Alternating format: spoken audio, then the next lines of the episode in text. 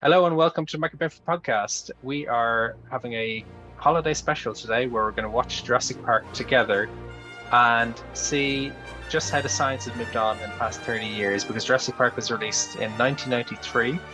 And if you cast your mind back to uh, to those days, they had uh, a little bit on DNA and how they made the dinosaurs. So we're just going to watch it and see how it gets on. So uh, Nabil is going to set the scene for us here now.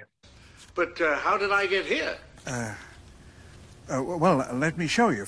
Okay, so we're looking at the first clip where they are joy- going on the little sort of interactive tour of, of Jurassic Park, and you've got this wonderful, this very Disneyland like amusement park setup, and uh, they've got Richard At- Richard Attenborough, David Attenborough's brother, yep. as as John Hammond, the the eccentric park uh, developer. Afternoon, John. DNA from what source? Where do you get a hundred million year old dinosaur blood? Shh.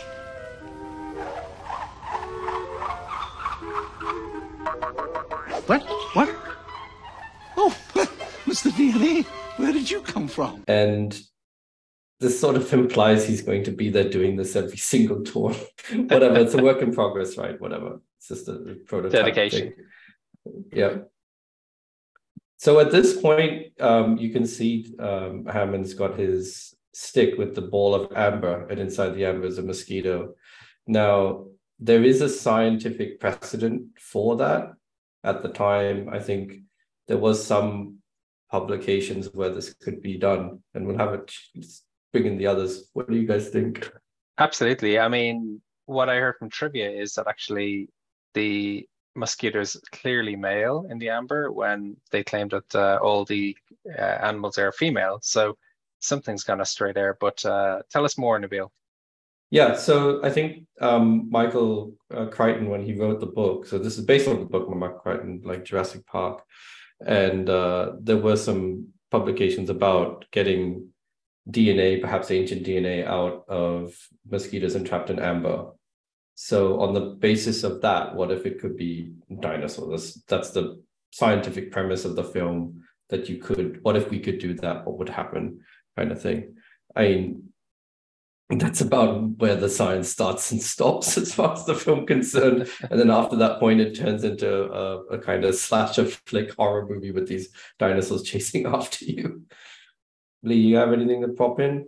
Yeah, I was I was thinking like just mentioning that with ancient DNA, um, people may or may not know this. It's just like not the best quality of DNA to work with. So I I appreciate that they talked about like how difficult it was to work with. They said that there are are gaps in it or some how, how whatever their language was with it. There are gaps in the, in the DNA, and I appreciate that reflects reality. That when you are trying to play with ancient DNA, it's really chopped up. Yeah, in fact, uh, there are both theoretical papers and then practical papers that I've done uh, trying to look at ancient DNA and pull out and as much of genomic material as possible for a number of different organisms. And uh, what was known then by scientists, and I think they made a point the people the scientists involved like on you know whether who are adjacent who are adjacent to this type of work at the time like were very quick to point out this is probably not something you could actually ever do. Because dna degrades over time and it would not last 65 million years. So there, you're no way. not going. We're not going to have Jurassic Park anytime soon. I'm really, really disappointed, actually. Yeah, so you, you can't, and that was known even then. So 30 years ago, scientists would have said, no, this is it's not. Pop, you, I mean, I think the paper. There was one paper that came out in. I don't know if it was coincidence or someone did it deliberately, but there was a paper that came out on the day Jurassic Park released, which was describing how they uh, pulled out intact DNA, I think it was 16S, from the mosquito in amber and all of that for some insect for weevil, I think. And they dated that to some whatever tens of whatever millions and millions of years ago. But that's a far cry from saying we're going to get an entire genome. That that's a that's a large ask. And so at the time and even now, that's not really like a thing that you're going to do. I don't, yeah, that's just not going to happen. So I thought I thought of one more thing too. So while I was looking at this scene, I'm not sure if we got to this part of the video actually now, but but this made me go into the huge rabbit hole too because they mentioned that there are three billion instructions in this code, and I was like, huh, that's exactly the same size as a human genome. Are Yeah, I they think- just confusing it? And I think it's a flub by the because for me when I was watching this back and watching the whole film, it was really clear that someone had told them that a genome is three billion base pairs in size, and when they said that they meant a human genome, but in writing this the, the screenwriter whatever that just sort of cut that bit for probably for pacing. I mean, if you're going to go there and give all the caveats like oh a normal human genome like a human genome is three billion, it's like it's sort of whatever. So they've cut Yeah. like a lot of this um those numbers. So yeah, three billion is like a human genome, right? yeah, so Um, I but, started going down um, this huge rabbit hole. So I was like, three gigabases, three gigabases, sorry. Uh, so I was like, I started like looking it up on NCBI taxonomy, like, and I found that there's actually an entry in NCBI taxonomy for dinosaurs. And I started going through Oh, this wow. huge rabbit hole. And I was, I got really excited, like maybe someone actually did this and I didn't pay attention. And Mhm. no, like the only the only genomes under dinosaur are birds. They've they've actually categorized, you know, all the bird genomes under under the taxon dinosaur. Wow. Okay. Where where does Um, Sasquatch uh, fit in? I think that's uh I think I had I also was curious about it when you brought that up and I had to dig around and I think um reptiles or amphibians are like one to three gigabases. They're a bit smaller than human. Could be wrong. Obviously there's going to be differences, exceptions and so on. But uh yeah, but still it's like a lot of genetic material to to sequence to to kind of do this. So even at the time, this was not going to be possible. People said it wasn't possible, and that hasn't changed. So yeah, you can't do dinosaur level uh, genomes. We might talk about some other efforts that are trying to do more uh, recent organisms in a bit. But yeah, let's get back to the clip. Mm. So Mr. DNA, this really like really great design character. You don't use it for anything. You should have borrowed it. So he's, so it sort of implies that it's three billion bases for for the dinosaur because he said three billion bases and then immediately show a dinosaur picture, but I think they mean a human. So this idea is based in some element of fact at the time. The fact that uh, you would have a mosquito that draws blood and it would be trapped in sap. That does happen, and you could extract something viable out of it. So I don't think yeah so that that's a viable viable thing of it. There, there are obviously a lot of problems with extracting dna from material like this.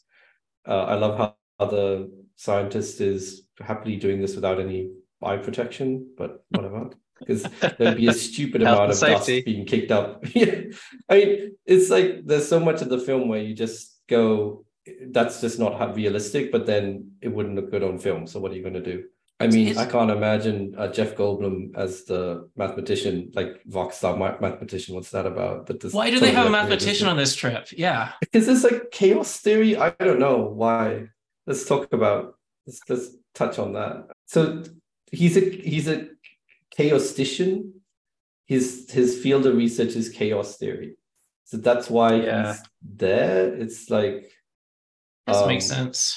it none of the, to be honest when you go and when i like so you don't get a scene with with uh ian is his name? Ian malcolm dr malcolm where you where like jeff goldblum's character you don't get a scene where they explain why he's there. He's just there. He seems to have been the lawyer's pick the, the blood-sucking lawyer's pick as far as the script's concerned of of someone to bring along. I don't know why it's not really explained. But then the pre the pretense for everybody is really really shaky when you think about it. So the grandchildren are there for pulling at the heartstrings i suppose. I don't know. I, I don't know why you'd invite the grandchildren on something like this. You need people in peril, you know. yeah. Uh, no for the Hope no uh, it, it all makes sense if you go i want to if you if you look at so when i watched it and you look at the film you say okay I want this to be a horror film where the park goes wrong, science goes wrong, and you've got this sort of Frankenstein's monster thing of these dinosaurs stomping around and causing havoc and terrorizing people and eating them. Like, okay, great. And you want to get to that as quickly as possible. So the plot is very, very light in trying to build the, the contrived circumstance to put these people on this island and we can talk about some of those contrivances in a couple of scenes as we go through it. But like, so why are the grandchildren? Obviously, the grandchildren there because it makes the plot stronger. There's more interesting with the kids there. But then there's like no real reason why they're there. Um, there's no, if you look at Malcolm, there's no reason why he's actually there. I, there's I, no reason. I mean, the lawyer makes sense. Even the lawyer doesn't make that much sense because it's like why you know no why are they going to invest in this park if they have no idea what's going on? Wouldn't have a zoo expert there you know like someone who actually knows about real living animals? There's a safari guy there's a vet there's veterinarians wow. who who seem to be outshone by the uh, dr sattler by laura dern's character. Like when they're seeing the triceratops like she comes and sort of takes over that whole thing like okay. Oh yeah yeah you paused the video here on uh, it's like a backdrop of just DNA sequences, um, nucleotide sequences with the character in front. And I'm just actually trying to look at it now and see do they make any sense whatsoever? And uh, I wonder what happens if we Google them or put them into NCBI and blast them. You know, are these just random, you know, ACGs and Ts, or are they actually something that they've taken and broken up? They do seem to be quite random. So it probably, I'd imagine, is from a real sequence. What do you think? That would be fun to try out. It would actually back translate the uh, the hidden DNA sequences from uh, Jurassic Park. It's probably going to be like something like E. coli or or lambda or something like that. They would. I mean, we're talking about '93, so I guess you would have got GenBank on a floppy disk, or in a printed book. Oh, okay, in a printed book. Yeah, yeah I think right. yeah they did print books. Yeah, I wonder up until what year. The printed books, though, I thought were um, the protein sequences. Was was the DNA ever part of it? It's an interesting question. You know, can you well can you find someone what one of these? I'm sure there's some old guy, you know, with a uh, one of these books of GenBank, all of GenBank printed out. Margaret Dayhoff. Margaret Dayhoff, yeah. Anyway, um, let's continue the video. Yeah, let's continue the video. They just explain this thing that the genome is full of holes, and then they backfill it with I love this. So they've got the geneticist looking at the genetic code using virtual reality. Uh, yeah, I mean that's still. I don't think that's happened yet as much as people. I didn't like notice that. So there's a there's a 3D model, and the guy has like a VR glove. Was that? A th- yeah, he has a, a VR, VR glove? glove? So he's oh yeah, he's got a DNA like chain in there, and he's rotating it with VR glove. And, and it looks like he gaps. has like uh, blast proof uh, visor on as well for working with like I don't know liquid nitrogen. No, it's the guy from who was doing the extraction before. so he's oh, decided but now he's wearing appropriate headgear for the computer screen for the screen glare, I suppose. But forget wearing it when you're drilling into the amber with yes. all the. He has PPE for the computer. I mean, I don't yeah. know. Computer screen radiation is pretty dangerous, right? So I, I don't know. But why are mathematicians doing their work in a wet lab? I have no idea. That's a good wearing, point. Well, it looks like a white boiler suit, not a white coat. I have absolutely no idea. I have no idea what these big ropes around his shoulders are either. Complete. I think it's just yeah. Sci. We need some sci-fi. Shove it in there. okay. We'll move on. But so I think freezers the... and fridges seem to be uh, seem to have clear glass in them. Yep. Which is uh, unusual. Huh. Have you seen clear glass uh, fridges in labs, Lee? I don't think it would, be it would look would look really boring if they did. It the, looks the, like it looks like a fridge you'd use for like soda cans that you basically yeah, from somewhere. But, but, but it's like a catering is. fridge. They've usually in the lab you'll have like a like the the door is like a blast shield. You don't have glass on it. It's like it's closed off. You you can't see through it. Yeah. Yeah. Uh, but I don't know. But I mean, you're trying to make the shot visually appealing. So what are you going to do? And also, there's nothing something. precariously stacked. You know uh, that that no one knows what it actually is for the past twenty years. Everything has labels. with yeah, or kind of a little bit of masking tape. You know, with a handwritten, you know, illegible letters on it. One thing um, that's really nice though in the clip with the Mr. DNA as he's explaining it is I think they say the thing, oh, if you read the code for X every second for whatever, some period of time, it would, you know, take you forever to read through it. It's nice to point that out, like the amount of genetic material, like info, information encoded in your DNA is huge. Uh, so during the Human Genome Project, the Sanger Institute had this kind of ticker tape tracker showing all the bases that were being sequenced live in real time. And they very quickly gave that up because the sequencing technology was capillary, just kept getting better and better and better. And it was just, you know, zooming past. um, they do get a few of those things right in the film, which is nice. And I think for a lot of people, this was like the first introduction to genetics and and a lot of this biology. So, you know, inspired people to to think of this more. Cat. Well, we'll carry on with the clip. We use the complete DNA of a frog to fill in the holes and complete the code. And now we can make a baby dinosaur. So they're just backfilling with frog. Okay, great. Is frog even in the taxonomy for dinosaurs? I have no idea. Um, no, wouldn't how... like a, a bird be better? You know, like a, a sparrow. Yeah, it's it's sort of odd because it, even in the film it doesn't make sense because at the beginning, um, Sam Neill's character really stresses the fact that dinosaurs are more closely related to bird, which I think was like a kind of like a new idea that had come out and you know people were still on the fence about it.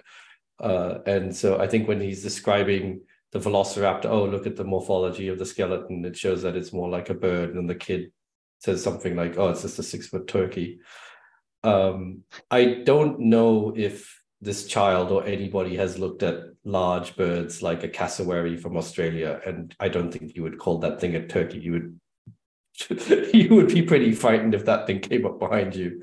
Uh, hmm. just if you're listening at home, Google a picture of a cassowary, Australian cassowary, and just look at that and go like, "Oh yeah, I can." You can see the family resemblance. it's got the it's the eyes that just do it for me. Oh yeah, I've never seen this massive. before. Yeah, yeah. I mean, I don't think, and they're huge. These these creatures, so you know but uh, at the time it was this thing of birds being birds modern birds being more closely related to dinosaurs versus uh, other other species and um, so they make that point in the beginning of the film and yet in here they're spicing it back with frog dna for some reason obviously that makes sense for the flaw of why they change sex yeah. later which we might see in a bit yeah actually i mean ah. i might i might be getting ahead of ourselves but like these are scientists who seem to know what they're doing because they can grow ancient beasts and they don't seem to know that frogs can change their genders they said it's a fail safe and i just find that as a huge intellectual flaw. Like it, it was meant no, to be it, i mean there's but, so much of it that's contrived because it, it's like you have to you're trying to do something fairly hard sci-fi and there's not you know you have to bend you know the truth a bit for the story to work. Otherwise the thing won't this won't happen. This this actually can't happen. Uh what what what what happens in the film it can't it, it can't none of it can happen.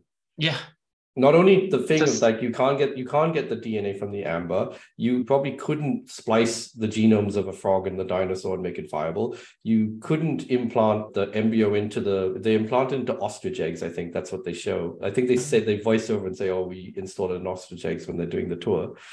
That's you know that probably wouldn't work. The geneticist wouldn't be so stupid uh no one would have dennis nedry as the primary like developer for this thing and you wouldn't just like have any sort of failsafe. Like it doesn't make any sense. But if you but then there's no movie. Yeah. And it's a good movie. So it's like okay fine. I'm going to suspend my disbelief because i want this movie to happen. Well just something to mention there a second ago i think uh, was that they had gene sequencers not genome sequencers. So were they doing it gene by gene? Yeah, they would have. Yeah, I think they would have probably Sanger sequencing back cloning of the genes and then walking yeah. along. And then when they can't walk anymore they would have put in the frog stuff. I guess that's the process. Yeah i mean back back then i think before 1995 or 7 like there wasn't even the concept of people doing shotgun sequencing. It was it was walking. Yeah. Yeah. So yeah i mean but that could have been done.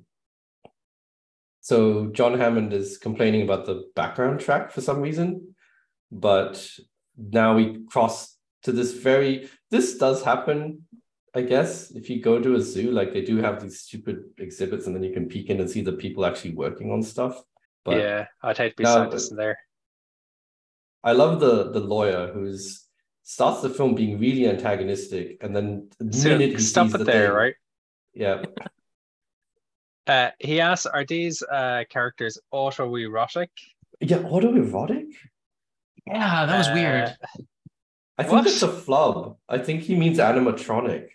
Yeah. That would make more sense. Autoerotic is a different thing. That's that's a Michael Hutchence thing, isn't it?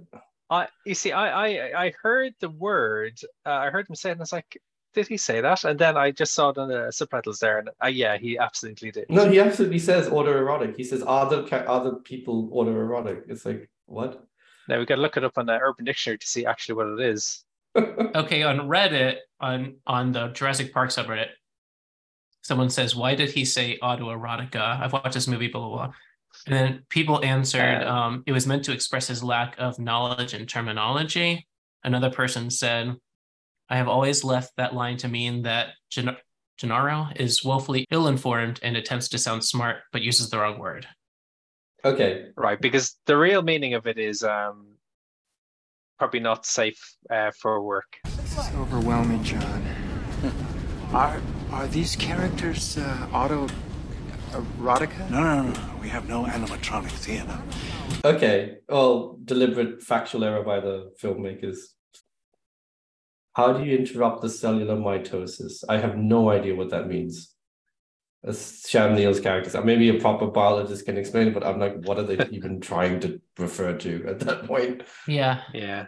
Now, at this point, the the tour sort of derails, and everyone just breaks out and decides we're going to tromp through the lab.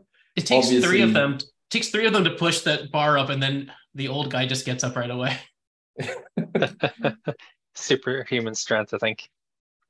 A reminder, the boat for the mainland will be leaving at 1900 hours. All personnel be at the dock no later than 1845. There's no exceptions. They hear me? Oh, good day, sir. So, if we looking at the lab, so on the screen that they're looking at, uh, it pans. So as they get off the ride and they they switch the lab, there's a shot where they pan over it, and if you screen, it's there for a second, but they've got this. Uh, I don't know what OS that reminds you of. It looks like Windows 3.1 kind of thing. I don't know if there's It, it looks more like a really old Apple um, interface. okay. That's actually a point I want to make. I keep seeing apples like like OS 9 through the whole movie. And then Okay. later on, I know you're gonna make this point, but like she says it's a Unix system. No, but it is a when Oh, the, okay. the sysadmin stuff is a Unix system. No, oh yeah, the UI is like Apple, but it, yeah, that doesn't make sense. Can you see the uh, the logo on the very bottom of the screen? You know, can you work out from that uh, what it actually is? oh, I have no idea. I think they've just put a random something on it.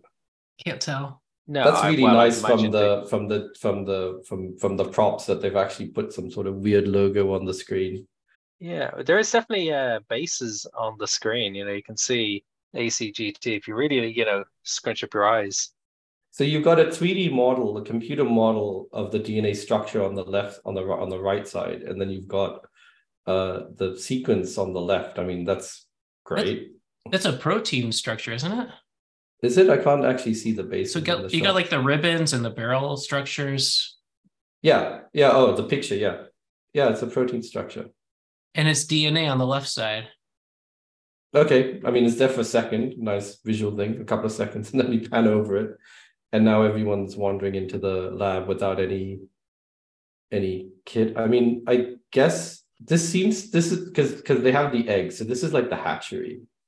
So I guess that's okay. Yeah, but then why are they all wearing gloves and full boiler suits and everything? You know, it's as if they want to be um, clean, but then at the same time, people wander around in their shorts. And why is someone doing the protein sequence stuff in this room if this is where I, I don't know. Oh but gosh, you gotta yeah. fill the set with something. So he, whatever. Yeah, with Yeah. ancient DNA, you you have to have a totally clean room. Yeah, but then you wouldn't have the eggs here Yeah. because we're looking at these ostrich, presumably ostrich And- eggs implanted with the uh, embryo. Also, do you notice how short the robotic arm is? It can only reach like the first one or two eggs. Oh, I never uh, noticed. Oh, it's a Mitsubishi uh, arm as well. You can see the uh, barcode on it, but it can't reach the rest of them. You know, so you can only turn one or two. So Hammond's impr- or the dinosaur's imprinting on Hammond now. the animatronics of it still holds up for me. It's a bit cartoony, but it's like no, it's it's okay. Yeah. It's amazing. I mean, you know, if they'd done it with all what they do these days, all CGI stuff, it would look terrible. Well, I guess they did a lot of CGI in this. It was one of the first big uh, movies for CGI. It still holds up when they do the dinosaur scenes. It's sort of, Yeah. you know, when you see the Brachiosaurus or whatever, you're like, "Eh." So no unauthorized breeding because they're all female frogs. that kills me. I mean, Yeah. yeah. okay. I mean, that would work. But this is the problem. Like, I did they explain that with the frog DNA and that amphibians can switch? I think they actually say that later. They make a point of that. And I think that's the reason why it's frog DNA versus birds, because that's at odds with the with the with the plot with the movie's own logic. It's sort of at odds with that. Why are you using frog frog uh, DNA? Yeah. So one thing about that lab is it's not organized in a very sensible fashion. It kind of benches are randomly at random angles within it, within it, and it's a very clean one. There's no stuff, you know, in every space possible. So we'll cut cut back to to Malcolm's line because he then John, the kind of control you're attempting is uh, it's not possible. Listen, if there's one thing the history of evolution has taught us, it's that life will not be contained. Life breaks free, it expands to new territories, and it crashes through barriers painfully, maybe even dangerously. But, uh, well, there it is. life life will not be contained. He doesn't say does he say life like you know at some point he says life finds a way, but he says this throughout the film. He keeps trying to make this point. Like yes, but no. I mean, I think he's a bit too alarmist in his position. But we'll talk when we see the lunch scene. It's like so more more obvious. He's more like a philosopher than a mathematician, really. I mean, he's called a rock star. I think he might be more of a these days like a science communicator. He probably just writes a bunch of books or something. I don't know. mathematician- He would have a podcast. He would have a podcast. Like, yeah, Yeah. The mathematicians definitely. that I've met are pretty philosophical too, though. yeah, but I don't know. Yeah. Do they look as cool with the without Leather their shirt jackets, on? you I don't know. All of my friends who are mathematicians are good looking. Yes. Oh wow. Okay. Well, that. Well, I guess we can say that's realistic, right? I'm disappointed they didn't do any dinosaur. I no, know. it's sea bass apparently. According earlier on, he said, "Oh, we're having sea bass for lunch." Yeah, he keeps saying he spared no expense. He spends, yeah, he keeps saying it. I spend no expense, but I, then I cheap out on the IT part, which is like, yeah, okay. yeah, better than So, having so now the lawyer is like really pro this. He's seeing the dollar signs in his eyes of what all the money he's going, this is going to make, and then the scientists are like, this is a horrible idea. But I don't think the arguments make a lot of sense. So you know, he says you you're using. I think he says you're using uh, genetics, which is the most powerful force on the planet. Kind of that's what, what what Malcolm is saying, and you wield it like a kid who's found his father's gun. Um, we've been, I think, to, I mean, not me, not us probably, but our lab-based colleagues have been wielding this godlike power for like decades without any real issue. You know, fundamental thing of molecular biology. It's like, yeah, all of this stuff is like people are cloning things all the time, and bad things don't happen. Um, Yeah, I mean, because people do silly things, you know, and clone pets and uh, things like that instead of actually doing any harm, it seems. But uh, yeah, but I mean, the techniques here aren't particularly dangerous. Obviously, trying to do it for dinosaurs is uh, the other. The issue is the, the you know making this dinosaur thing, but the lab, the science isn't isn't particularly unique or or dangerous or abnormal. Or, Um, but um, I wonder if if we if we were to do it, how how would you go about cloning dinosaurs? Would you start with say a bird and then try and kind of mutate it backwards towards you know the most recent common ancestor so you take a group of birds or a group of animals and then try and get up the phylogenetic tree by trying to infer what is there and uh, make some changes I don't know if I'd be able to do it. Even like thinking style. about it like on the operon level, like if I'm missing a gene, do I include a gene of the most recent ancestor or or the, or the most or the closest ancestor or what? Like I, I don't I would I would definitely fail at this. well i guess I- people are doing with mice you know humanized mice putting human variants into mice to then test Yeah, but you're not going to turn that mouse into a person. Even if you keep like you can you can make one um you can do one mutant, one gene, one two. I think at a certain point, just trying to cross in that many genes is just not going to work. The genome, the bio, the biology of the organism is going to just push back on you and say, no, I don't want to do this. yeah Um, There'd be so many to change because like if you think about like what's even closest to us on the phylogeny, like it's a one percent genome change. Like, are you gonna be able to fill in the gaps of one percent of the genome? well, can you do it? Can you do it like reasonably with microbes? Just, just like anything, you know. I mean, it's just uh, Yeah. huge to to do that. So that that's mind-boggling. So the film is asking us to suspend a lot of uh, disbelief to say that this is even remotely possible And that they and can then do this. Like there were a, a bunch of experiments like with Craig Venter Ventner. Um, Yeah, Venter did. Yeah, and I think af- after he like published like a, a totally in silico uh, or or it's a- a a synthetic lab organism, created- isn't it? Is that Yeah, the it's a- one? it was a synthetic virus. I Yeah. think that the journals banned it afterwards, but I can't remember the, what the fine print is. but what did the virus do because you know well, most things out there don't go and kill you I remember when he when he made a synthetic bacterium, like it had like his initials in it. So I guess it carried his name. That was its function. I don't know. But his, I think Malcolm's thing, position is pretty alarmist, though, saying that oh, you can do all this thing. I mean, sure, Yeah, I love how they all start ganging up on on Hammond on this, and he's un, he doesn't expect it. yeah, he gets really worried. There's cost projections in the back and attendance on the screens behind them, which is interesting because no one's paying attention. The danger inherent in what you're doing here. Genetic powers, the most awesome force of power service seat. Okay, sure. If I may, um, I'll tell you the problem with the scientific power that you're that you're using here. Uh, it didn't require any discipline to attain it. You know, you read what others had done, and you and you took the next step. You didn't earn the knowledge for yourselves, so you don't take any responsibility for it. You stood on the shoulders of geniuses uh, to accomplish something as fast as you could, and before you even knew what you had, you you patented it and packaged it and slapped it on a plastic lunchbox, and now you're selling it. You want to sell it. of course i should didn't require any discipline to attain it. You read others what had done, and you took the next step. That is literally science. That is literally any innovation is to take what other people have done and like do it. And you take respons- but you do take responsibility for it.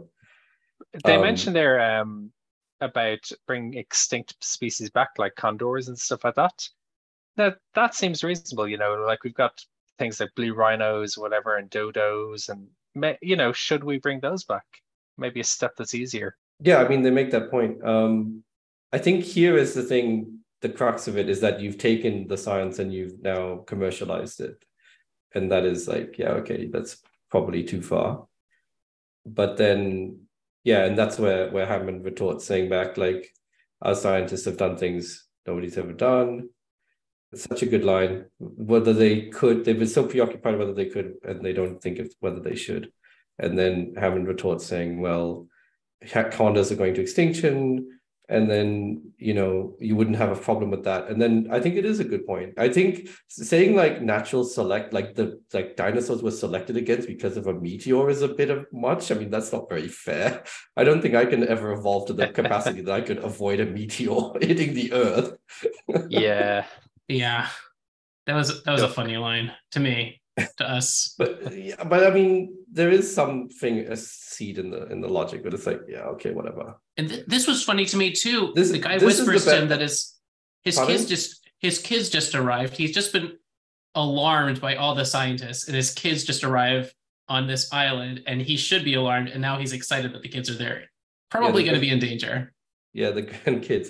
This is the best point. The point that for me actually makes the most sense is that uh, this uh, Laura Dern's character, Dr. Sattler's pointing out, not only have they done dinosaurs, it seems they've put in plants from somewhere. They've put in like they've made a fake Yeah. ecosystem of plants. Um, I guess it's not. I don't think they're like ancient plants. They're from elsewhere but it's like yeah you've made this fake, fake ecosystem and she says like one of them is poisonous and you picked it because it looks pretty and it's like yeah i mean that is that is a thing like yeah there is a, a It's interesting because not only, yeah, obviously you got the plants which are not native to the dinosaurs, whatever, you have all the microbes that those dinosaurs should have had, all those bacteria, you know, um, in their gut and, and all over them, helping them. And they aren't present because they've gone off and evolved for millions and millions of years. So I wonder how that would impact the poor dinosaurs. You know, do they all have digestive problems?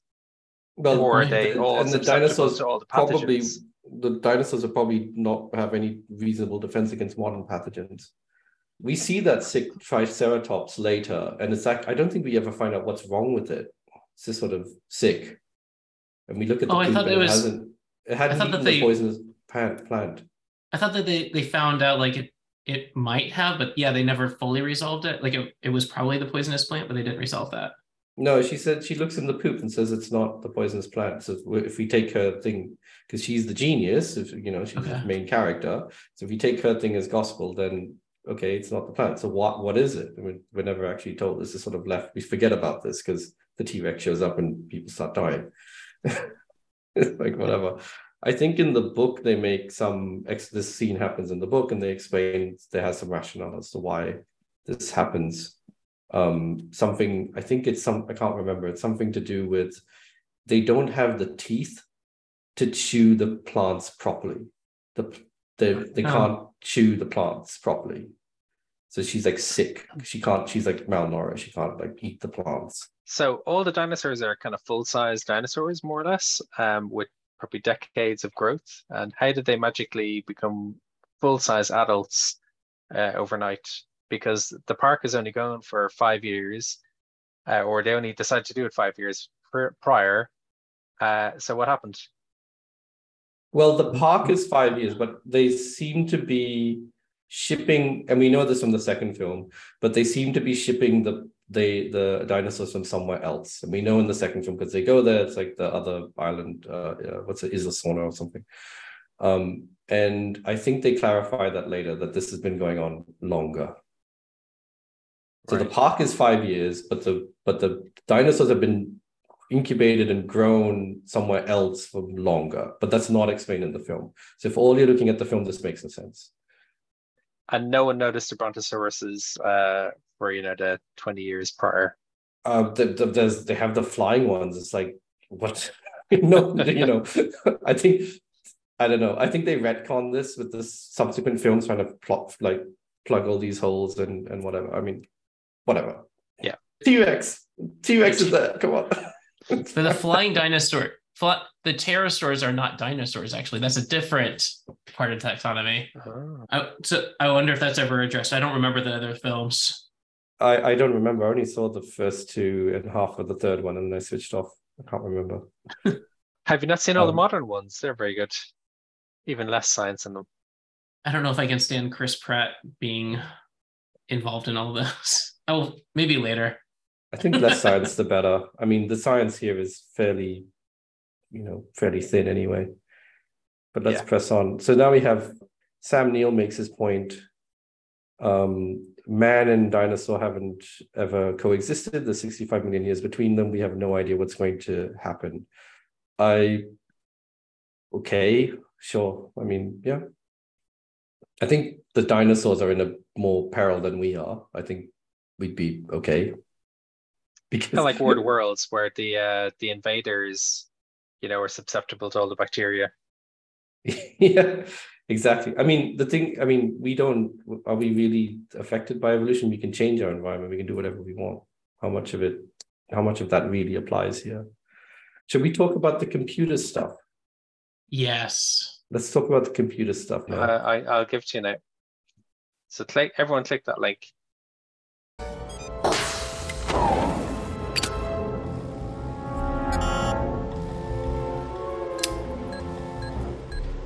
That's odd. What? Door security systems are shutting down. This is in the computer lab. It's amazing that he's got he's performing all the lines and he's just got the cigarette in his mouth and it's, I can I'm just if you've ever tried to do that, it's a bit tricky. Yeah, but like he's wearing a white coat, doing his uh, computer uh, programming, as you all do, you know. Yeah, fair enough. But the Yeah, whole this is- cigarette thing, that that is so like uh, the offices were like when I did an internship, you know, 30 years ago, people were, you know, smoking away, you know, while they're typing away in a computer. So okay, so Muldoon and Sattler go off to look for the kids or net go look looking for the kids. So we can actually see the code that Dennis wrote. Set command set comment, request D task. What changes will you make? Or set error status. If error equals zero, evaluate some ridiculous uh regex. Well, I Add mean, four we contains it, the it's just- branch. Oh, group four contains the branch. If comment, check out comment project active. Request a comment before. Oh, it's just for the code. It's just for the um. It's just SV. It's, it's for the code versioning. Um, and it's like it's got numbers. Uh, what is it? Numbers followed by one or more number. Then you've got A to Z. So followed by a letter, followed by what? Oh, I know. It's just um. Yeah, it's like a commit code with the branch at the end, and then it's basically It's real oh, oh, code. It's just yeah. It's like yeah. It's realish code. It's basically request. It just does what the comment above it says. Request a comment before we check the file out. yeah. That's that's what it does. It just says make sure you've commented your your commits. Uh, it is still possible that the checkout will fail because the latest typo there, lastest should be latest rev- uh, revision on the trunk, is already checked That's out in real, yeah. modification by someone else. Yeah, okay, fair enough. I mean, that's a legitimate Yeah. thing you'd want to check. And, and this screen that we're looking at, before we were looking at Mac OS 9 with in the lab, do you think that this is more Unix like?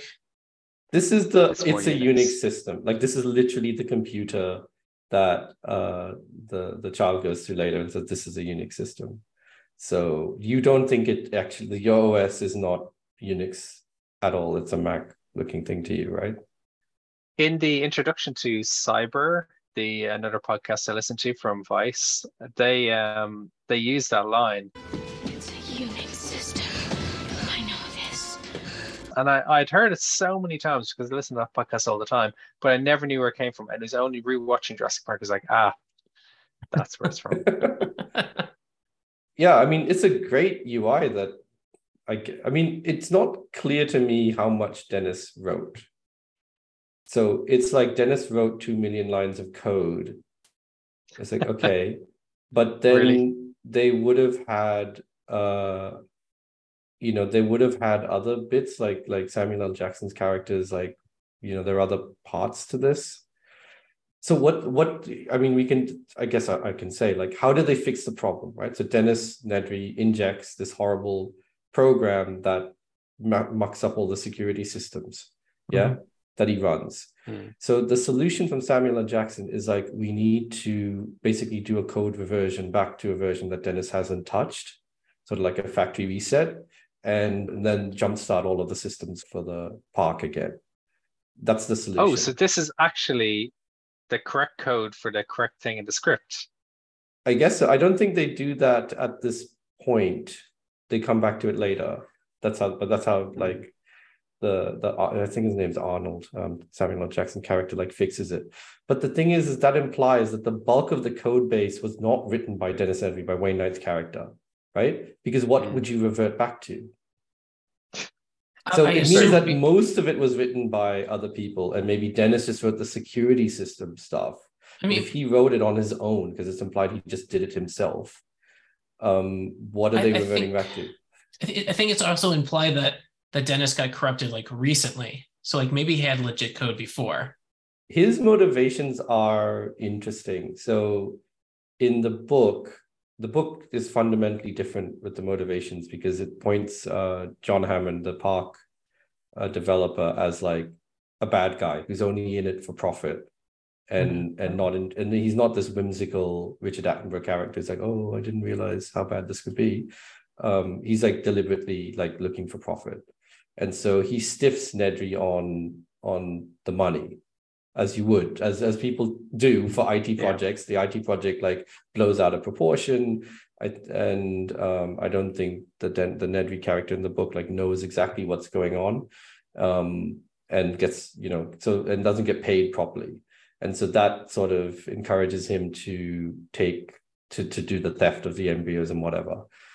Uh, but in this, it's like Dennis is implied that he is been paid well and been paid appropriately, but he somehow squandered the money given and he's just been greedy and wants more. And then John Hammond's character, like like you know, the John Hammond character says, "No, I don't want. I'm not going to pay you more money. If you've lost your money, that's your problem. We don't know how he's lost his money, and that turns him to taking. It's like, I think it's like a million dollars or something it works out to 1.5 million like oh 700 i think the guy the the the, the uh, competitor says oh we'll pay you half the money up front 700000 and then some amount per embryo that you bring back for a total of 1.5 million. So dennis hmm. is given this big sack of money at the beginning as a down payment to do this uh, theft.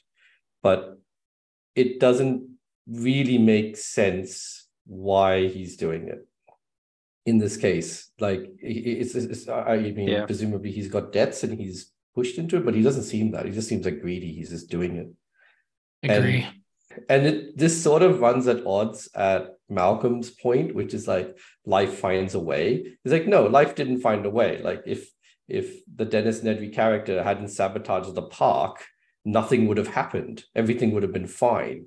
So life evolution or life or whatever, it's not like life run amok. It's like a human actor has abused the system. So I don't know. but whatever, it's a film and there's a T-Rex that eats people. So, you know, whatever, fine. we'll just go back to that. But and but and I love the big execute button, which we click here. Execute. Oh, it's Macintosh. It says Macintosh HD. It does say that? It does, yeah, yeah.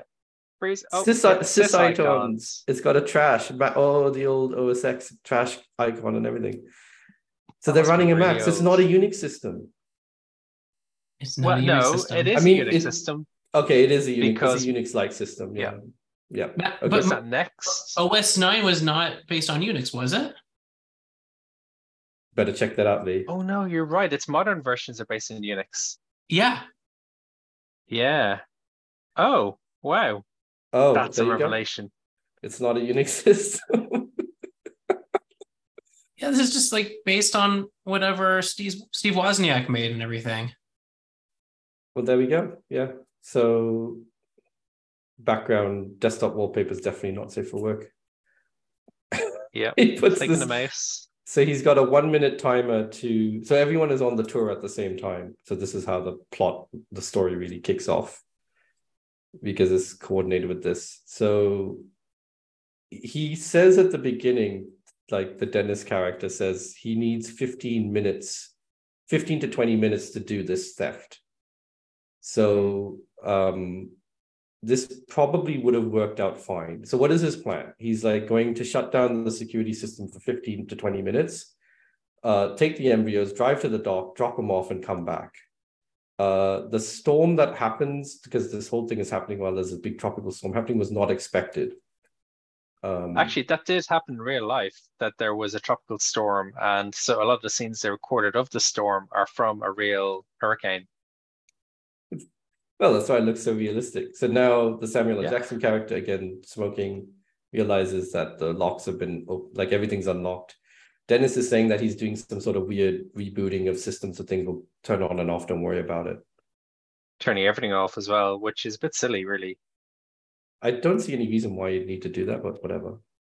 Oh, one thing, it's sort of covered in the lab scene, but we didn't hear it. Um, is why is there no one else on the park? I thought that they were evacuating with the storm, like no, they kept talking about.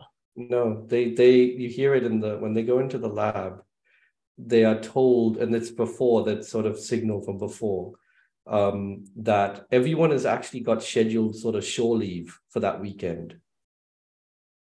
And so they're all going Ah. to the dock prior, and then they find out that the tropical storm is coming later. So they, it just is a coincidence that the storm happened at the same time, but basically everyone was going to go on shore leave for that weekend. Um, Interesting. and that's why there's nobody there. Uh, there's the the point of the park is that it's all so automated that you actually don't really need, you know, you can control the whole park from that little room for three days. So it's like, yeah, whatever. Yeah. This is apparently a thing that happened. So it's like, yeah, okay, fine. Everyone goes home for a couple of days. I don't know why you'd have only like what four, five employees for the entire park, even if that was the case. For this but- massive operation, it costs millions. I know. But I- yeah, it's not they don't evacuate. It's because of the they they are it's scheduled surely for the rest of the staff. Incredible. Mm. It's it's like a couple of ADR, like couple of voiceover lines that that do it, and I only caught it because I was listening, watching this back. Otherwise, you just have no idea. But yeah, so everyone's away, and uh, this this uh, Nedry's thing was going to happen. He probably would have gotten away with it because it's like 15 minutes, drop the stuff up the dock, come back, say, yeah, yeah, I got lost on my way to the vending machines. And everyone's like, well, the systems are on and off. Oh, I'll fix it. I'll press a button and it's back, you know. Classic sysadmin kind of thing to do. Get a coffee. And kept keep going. Um, Oh, and that's a Mac again, yeah. yeah. You can see the oh, and hurricane. you can see the Mac logo on the on the box. Oh yeah, there's a Mac on the on the box on the tower, and uh, you can see they've got very nice uh, weather forecasting with the tropical storm information on the other screen. Great. I mean, it's a lot of GUI. I don't know if anyone will bother with that much GUI. I don't think even now I'd bother with that much GUI. Yeah. So some reason the embryos are in this. I mean, it looks fantastic. This sort of It looks like a liquid Cryo- nitrogen, he would be but feeling he's no very, gloves on, Yeah, no gloves, and it would be very very cold. and he's just Um, picking them up by hand. Like yep. those are frozen to what two minus two hundred and thirty degrees, whatever. Be minus eighties, right? System minus eighty. That'd be fine. If if No, it's liquid looks- well, it nitrogen, looks like it's Liquid nitrogen. yeah. So so the big freezers that we have in the lab are like minus 80, but then li- liquid nitrogen would be like at minus two. If it's 230, then yeah, that sounds about right. It's like very cold. You don't Yeah. touch that with your hands. Okay. Wouldn't it be? What couldn't it just be like a dry ice for this to explain the smell? I mean, I don't know. Yeah, it It probably is dry ice. cool. That'd be that's what minus eighty kind of temperature. I don't I don't feel like this is a realistic like holding device, but it's a cool one. The cylinder. Yeah, yeah. I've never cool. seen this like in the lab or anything. And it wouldn't you'd want to like maximize how many test tubes you can hold in there and everything. Well, it's quality, not quantity. You know, you just need a few. Yeah. And it's and it's not like it's like labeled on the test tube cool, and then it has like Velociraptor. It's not even like, you know, it's not a scientific name. It's not like Sample name. It would be the sample ID or whatever. I was like, yeah, whatever, fine. yeah, like clone name is not on here or anything like that. It's just Velociraptor. But maybe maybe maybe VR one on there is is the sample name. I don't know. It's fine. We have we. It's for the audience, right? Yeah, yeah, yeah, yeah. Actually, I I have one more comment on the refrigerator scene. Yeah. uh, my wife and I had this debate because she is a microbiologist, and Dennis has the Barbasol can, and there's a refrigeration unit in it. And he's putting all the tubes in it, right? How long do you think that refrigeration can last? Like, even if it's at minus 80 and not minus 230, like, is that a realistic device? So in the film, the guy who gives it to him at the beginning says this lasts for 36 hours. Yeah, so, So the- I feel yeah. like I feel like this So is the a case film where we have it. to we have to suspend our our like realistic expectations and just believe them. I think here, like how I can mean, you have I a re- guess if you if you want to keep it frozen and it just has to be below zero, maybe that might be enough. All right, well that's my only comment there. I'm, I'm willing to just suspend my knowledge here and just like allow this little can to to keep it cool that long. the can only has to last 20 minutes, right? because it's got to go with Dennis to the dock and onto the boat. And you could say the boat people on the boat have proper storage on the ship, so you know maybe you can get away with it. I mean, of all the nitpicks, I mean, whatever. but yeah, oh yeah, yeah, it's a nitpick. Really we can move on. Sense. We're on the desk.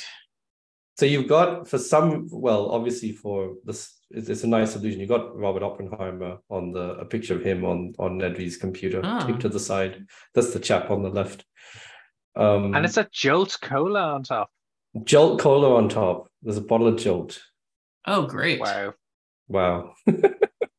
so Nedry hasn't turned off. So it's not all the systems are off or all the security. Are, is, so the doors are opening, but not everything. So they're sort of wondering why that is because the Raptor enclosure. And they're is typing in the command apparently. line. Yep, typing in the command line. So for I mean, you got all this GUI stuff, and then all of a sudden you've just got this text thing saying like locked. it's like Yeah. okay, sure. So the Raptors are still enclosed. I think that's just for the pacing of the story because you don't want the Raptors out yet. hmm Yeah. It's it's you've watched like now as an adult watching the film. There's so much of it that's just sort of trying to just put the plot in the right place so that with these, just these one lines to kind of like anchor it properly. I guess that is a difficulty with uh, translating from a book into a movie. Yeah, I think so. Because I think in the book there's more explanation of everything and it sort of makes a bit more sense. And here you're just like, nope, we gotta keep going. It's just fine, it works really well. So Robert, I'm yeah. Access Never security. that. Access security grid. I mean, okay. Access main security grid. I mean, he doesn't know the command to to get It's access like to those uh those old text-based programs where you have to explicitly type the you know the the phrase of what you want to do, otherwise it'll just bum out. Yeah. go east. pick up pick up child. Oh, I missed those. Yeah. And now you get the classic uh ah ah ah you didn't say the magic word, which is which is Wayne Knight's face on an Elvis cartoon shaking his finger. Um it's, it's classic. Uh it's sort of it, I mean, from if he's just written a part of the system, we're assuming like there are other analysts and other developers on this. It doesn't make sense that this would be like a problem, especially if you've got this version control code. You just go, oh yeah, screw it, I'll just roll it back. It'll take you like five minutes, right? Like that's the solution. He comes like Samuel Jackson comes up with like ages later that that's how we're going to solve this. But whatever. So I've just put up the next clip here. I uh, I don't know if you can see it. Um, Yep. It's the Unix system. Yep. We got to reboot the system. So They've skipped ahead. Yeah, and they Velociraptors can can can operate doors. I mean, yep. So we get a glimpse of it. So the thing that she that, that she uses to navigate the file system is like a thing. It's a prototype thing. It's not like a production thing that anyone really used ever. Right. It's a Unix system, and I know this. So you can get emulations of this, like you can Can you? get it for yourself. But the floor of it is the thing that you see in the film. It takes freaking forever to just navigate the file system. Yeah. I mean, Yeah. That's how we do uh, Unix navigation. You know, we wait for it to all move around in the graph. I mean, the nice thing is, is the the directory is slash user slash USR. So that's nice. so slash user Realistic. slash park slash you know um, zoology slash something. That's where she's the part so far, and she's found. Visitor, visitor center. and then somehow you just reboot that part of it the file i, I don't know and then you're back yeah, and you're back to the mac os uh, interface that's showing you all the doors are locked Yay. so they got yeah it. we got control Everything works. thing. everything works Can I do one tangent? yep on this next part, this is from another podcast I listened to. I'm gonna get to this part where Goldblum is is lying down over here. Let me see if I can get this picture of him. So while Goldblum is lying down on the table, there's actually a tattoo that he has. Right. And the actor doesn't have a tattoo in real life, and there's no tattoo mentioned in the book. And I listened to this whole podcast about how they investigated how he got the tattoo. They basic, basically came to the conclusion that Jeff Goldblum went rogue and had a tattoo for some of the filming and no one caught it. And so Just now it's just like it's just canon that he has a tattoo. Okay. Brilliant. So now they have to do that for any subsequent things for continuity, right? Yeah. Yeah. Okay, fair enough. So we went we went through a bunch of reactions that we had. There were so many more that we didn't even get a chance to get to, but we wanted to spare you all on the length of this thing. We think this is a fantastic movie. We enjoy it a lot. What do you all think? Tweet at us, email us, whatever. Um, let us know. We had a fun time watching this. It's awesome. Thank you so much. Thank you so much for listening to the Micro Binfie podcast. What'd you think about our experiment? Tweet at us or toot at us, and be sure to leave a good rating for us, Apple Podcasts, or wherever you listen.